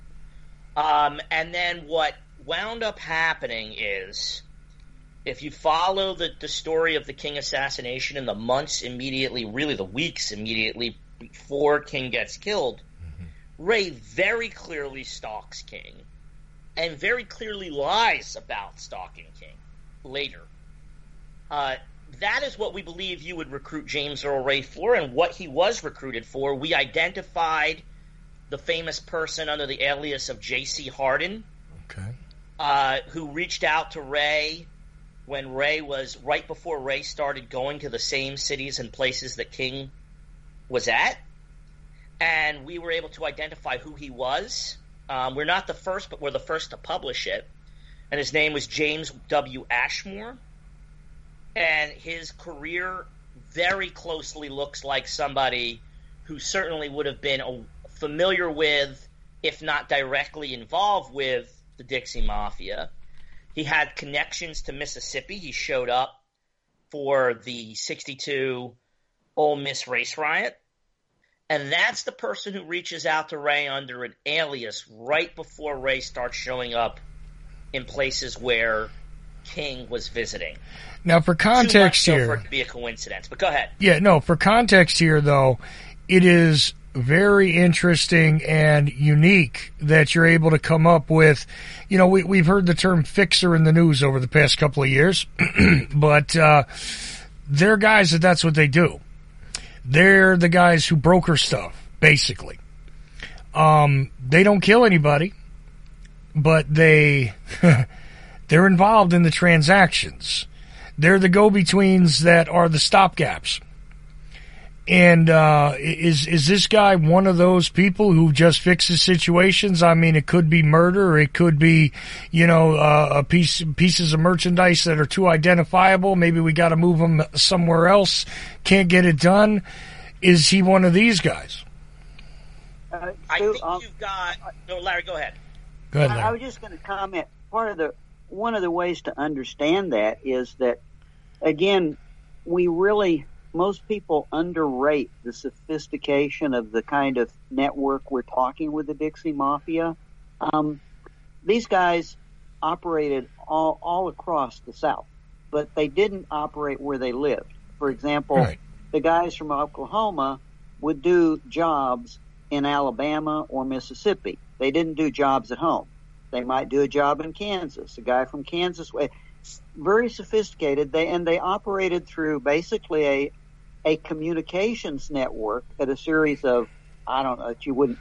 They really were a little higher than bars. They, they would be, you know, places where you could stay, and there was a bar there, and they would they had codes and they would messages, and basically they would post jobs and circulate jobs. So it might not necessarily, if, if you wanted to be part of the network, you would relay these jobs that were outstanding and you would stay part of the network. You might not get money for that special job. You might not be a fixture for it. Mm. Maybe you were. Um, but it was, it was on the, the scale of complexity. It's really kind of amazing because it, unlike the, the mobs that you usually think about that are you know, city oriented or very geographically tight. This network involved roadhouses across the, you know, several states. Mm-hmm. And so to answer your question, I think it's, again, I never knew these people existed until we came across a couple of attorney generals. The best attorney general report that we found was in Kansas. Uh, and they had really dug into these crimes because some of their operators operated in Colorado, but they would come back to Kansas. It, fascinating network. So, mm-hmm. but to answer your question, the people that we identified could have had either roles. They could have just been a courier relating an opportunity, or they could have actually had expected a percentage. Ah, okay. No, I, I, so the idea is that it could be somebody who's involved, or it could be somebody just passing things along the network because they're getting their own information like, yeah, this time I'm just passing it along. Maybe next time I get a job. Uh, yep. that kind of thing. Okay. Yep. Fair enough. No, I just want to make that clear because it's, uh, it's, it's a different sort of network. I understand the Italian networks, uh, and how they worked. And uh, tell you the truth, it's, it's still something that not everybody seems to get when it comes to, you know, why it is that Joe Gallo imports the zips at one point and all this kind of thing. Uh, you know, it's it's interesting in its sophistication, but it is very different. And I'm I'm glad you make this point about it. That uh, you know, geographical displacement. Look, you're out of town, guys. You're just rolling through, and oh well, something happened, and you're gone. Uh, that is an interesting way to look at the ebb and flow of it. So, and we, well done. We okay. found again, we found the same thing again I, I think Stu pointed out where the HSCA made a mistake. Klan groups by 66, 67 were coming under so much pressure. They were actually doing the same thing.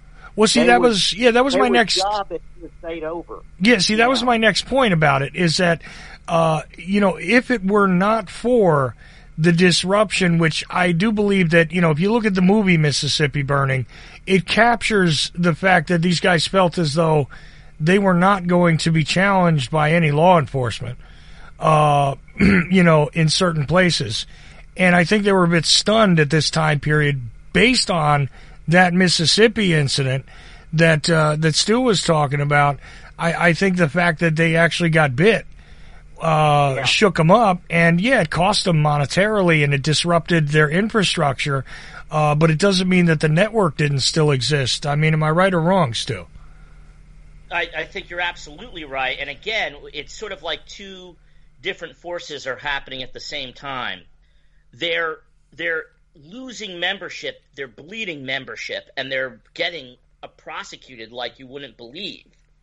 But at the same time, what's left is a core of sort of pure racists, for lack of a better term, people who are proactive more than reactive, and had been for a while in many cases. Mm-hmm. Others have were coming around to this idea of you know race war, trying to you know something more ideological, something much more religious, but they just could not maintain they couldn't go to a group of 10,000 people and say, we think Jews are literally the offspring of the devil.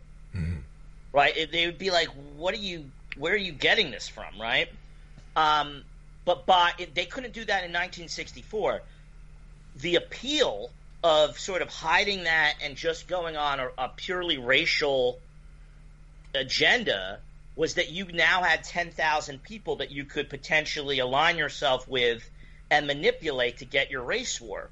Mm-hmm. When those people fell off, when thousands of them went away, when they lost basically the civil rights fight, when they lost, thankfully, on the Civil Rights Act and the Voting Rights Act, the people who are left are very hardcore and they're increasingly ideological. Mm.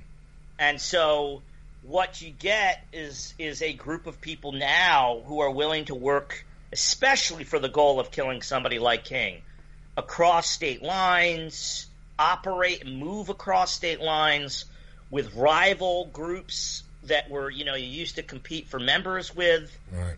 King, that all goes away by you know 1966.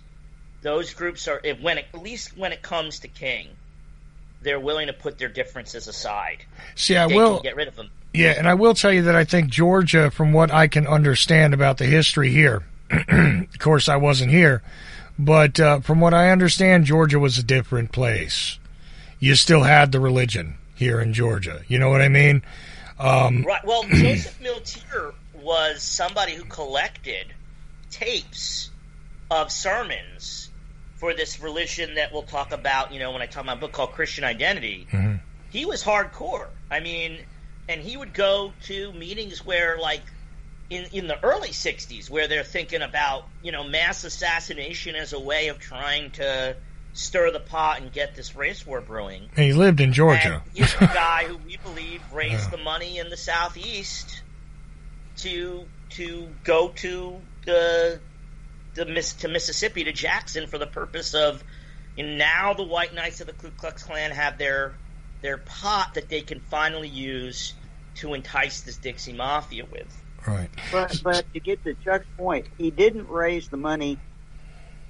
What we've learned about the way he raised the money, he raised the money much more subtly, and there was Correct. actually he raised the money by uh, they would go to automobile factories in the Atlanta area, and basically you were seeing a lot of uh, neighborhood integration, or at least neighborhoods that were changing from white to black. Um, there, there were a lot of people that were very upset with the cultural changes that were going on, the school integration. So they would collect money. They didn't collect money to kill King. They didn't collect money to kill blacks. They collected money to fight this political. It, basically, they postured it in a political movement. You know, donate and we'll we're going to get the right people elected, and we're going to stop this breaking up neighborhoods. And that's how they were able to actually collect the money. You're right, Chuck. It was it was a much uh, I, I don't know a much less violent, a much less a much filtered message. It wasn't the old Mhm. purely radical message, but that got them the money, and Right. which they could route to the people that were ready to use it. Yeah, exactly. So with the last 15 minutes here on this show, um, you know, we're, we're going to have to jump through the rest of what you have in there a bit. And obviously, uh, I urge you to read the book, you the listener, because this is, this is a lot to take in and it is unique. Uh, in the King literature about the assassination. I just want to say that because honestly, when when you guys first started talking to me about this years ago, uh, before before this was published, I know, um, I I had never heard some of this stuff, and I, I had never heard a whole lot of stuff that you guys wind up kicking over quite matter of factly in this book. I you know I, I don't know who to credit it to, but there is a, uh, a a whole different angle here and a completely different approach from what you usually get in a book devoted to the King assassination. So, Killing King, uh, you know, got to tell you guys, I, I, I got to recommend it based on just what I know. And, eh, you know, I'm, I'm not saying that there is maybe not more that could be written about this. I think there is. Um, and I think there's still more to be revealed. I mean, that's that's almost always one of my my go-to lines, right? Is that there's always more things hidden than you might realize until they're no longer hidden. Um, and an honest examination of the information that you guys are presenting here, unfortunately, explains a lot of weirdness that we see currently. Um, how is it that groups that really should be at odds with one another can come together? How is it you can have a network long before there was an internet that communicates quite well, keeps its, you know, is smart enough to not uh, publish everything on a forum? Um, you know, things do happen this way, but anyway, the battle's not over. Stu, how is it that we could sort of go through the rest and give people a, a really good idea of the rest of what is in Killing King? Well, first of all, I want to say that there's other there's other independent lines of evidence that get us to the same place, and we probably don't have a whole lot of time to do it. But I'll just we have, for instance, a tape recording now of the former chief terrorist for the White Knights of the Ku Klux Klan flat out saying, I got a rifle to kill King. And this was two weeks before, three weeks before the assassination. Um, and that's independent, right? This is a whole independent line. So what happens if you start digging into what was happening with the White Knights of the Ku Klux Klan and not root yourself in this bounty document? You find a whole load of independent evidence suggesting they certainly had something to do with it they were the driving force. There's peripheral characters, some of whom, one of whom becomes an attorney for James Earl Ray. We talked about before J.B. Stoner. But what I would like to say, and it probably is easier explained once people fully digest the book, is if you follow where we go, it resolves a ton of contradictions in the assassination sort of conundrum of Martin Luther King that I don't think people often ask themselves or confront regarding what happened, right? So I'll give you one example. You had mentioned, first of all, earlier, I just wanted to return to it. You know, somebody who studied Oswald and Larry's done the same thing for, you know, 30 some odd years now.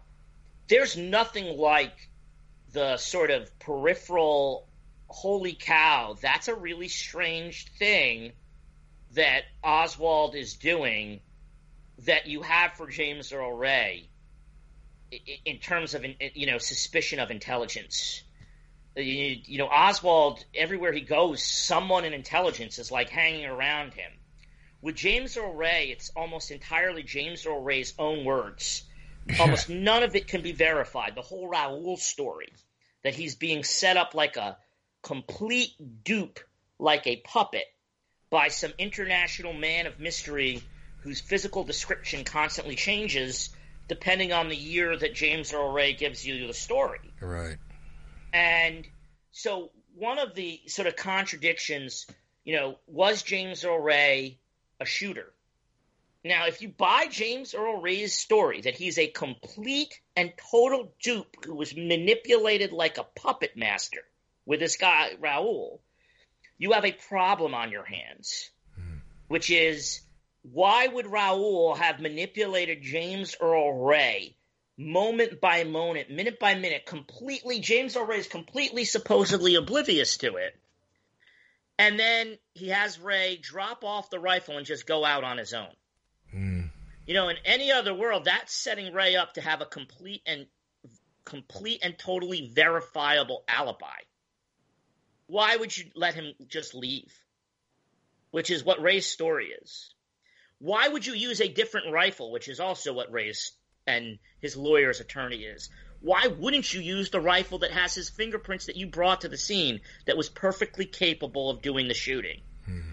But there's other contradictions, right? So one of the great conspiratorial pieces of evidence is this CB radio broadcast where police are misdirected for several minutes away from where Ray would be escaping towards in a fake sort of chase with a vehicle that turned out to never exist.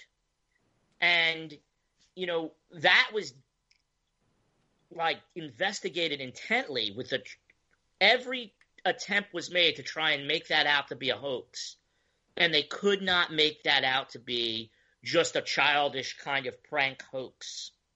And it's incredibly suspicious, of course.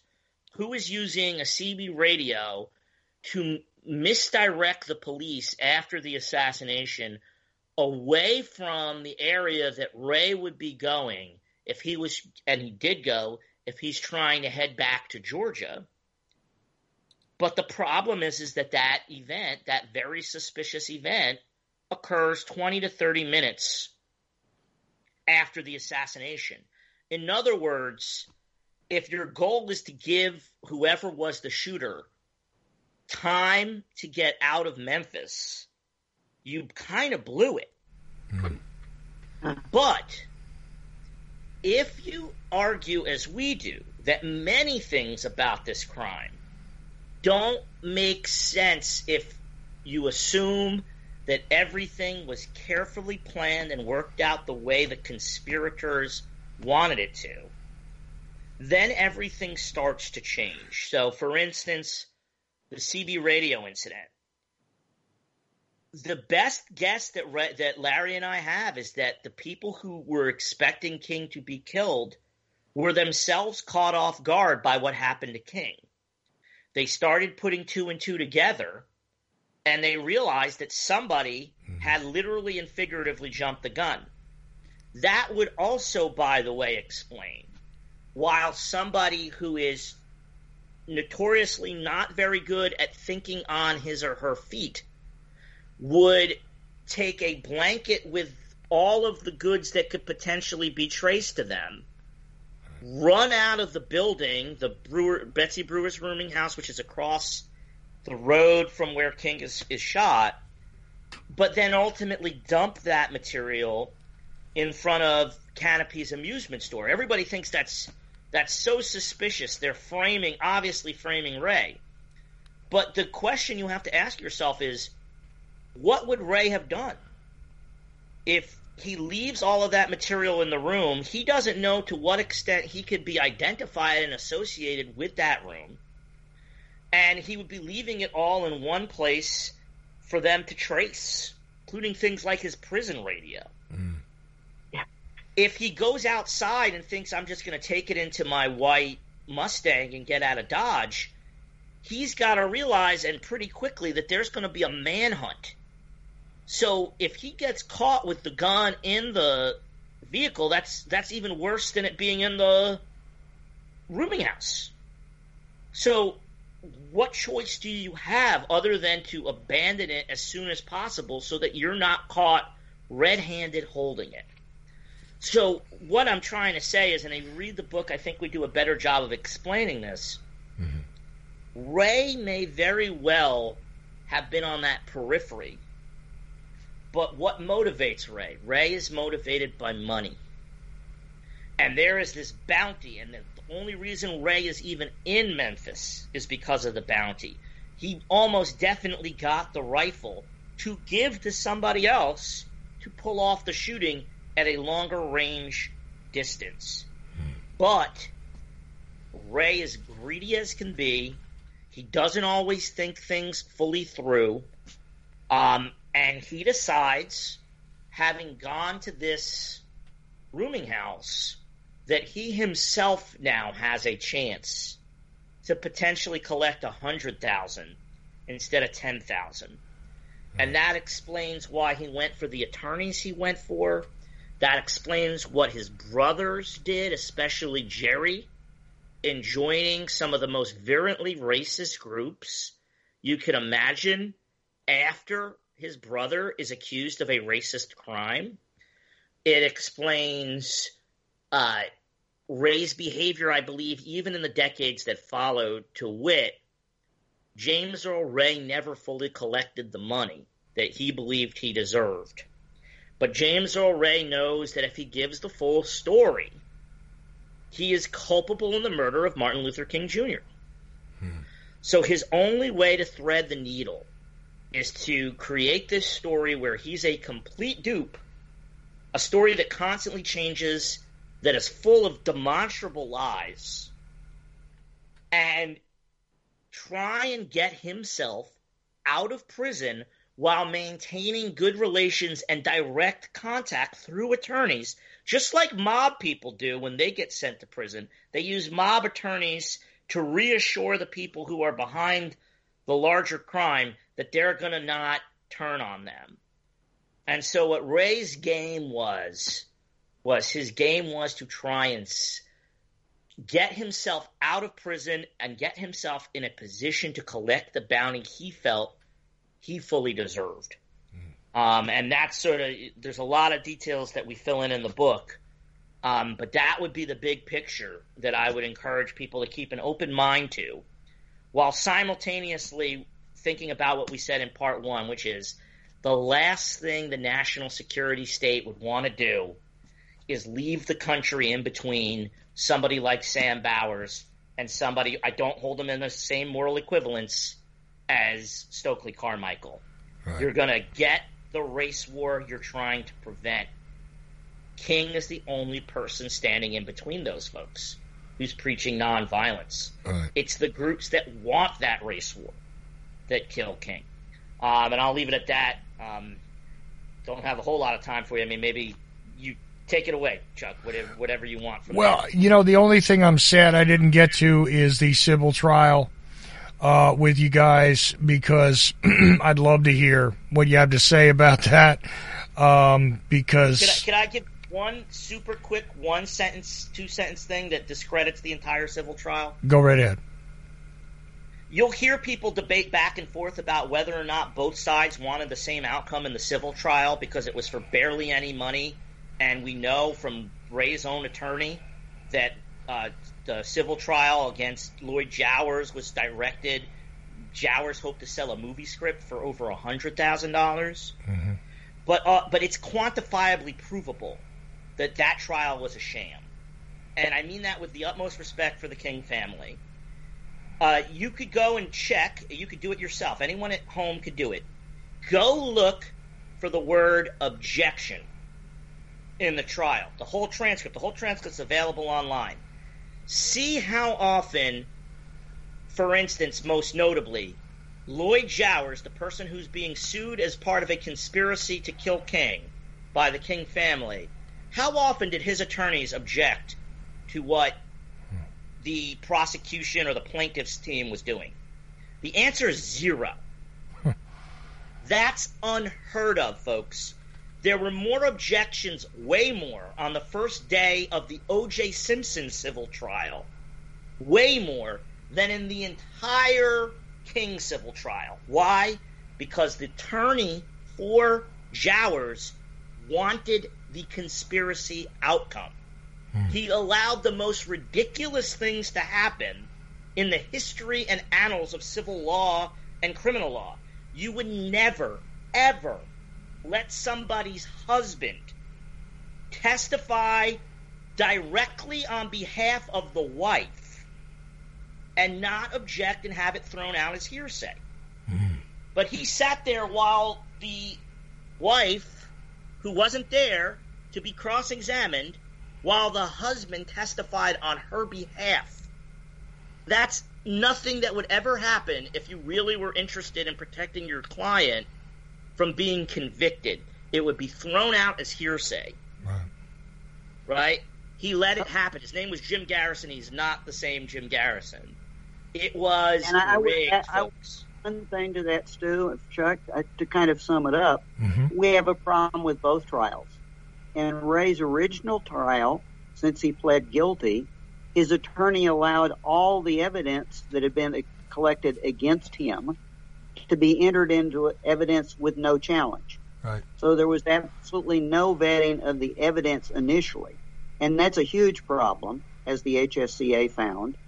In this civil trial, basically you had all of the conspiratorial evidence entered into the record with no challenge. No challenge. Trial, trials aren't supposed to work like that. So we're stuck with two trials that give us virtually no value.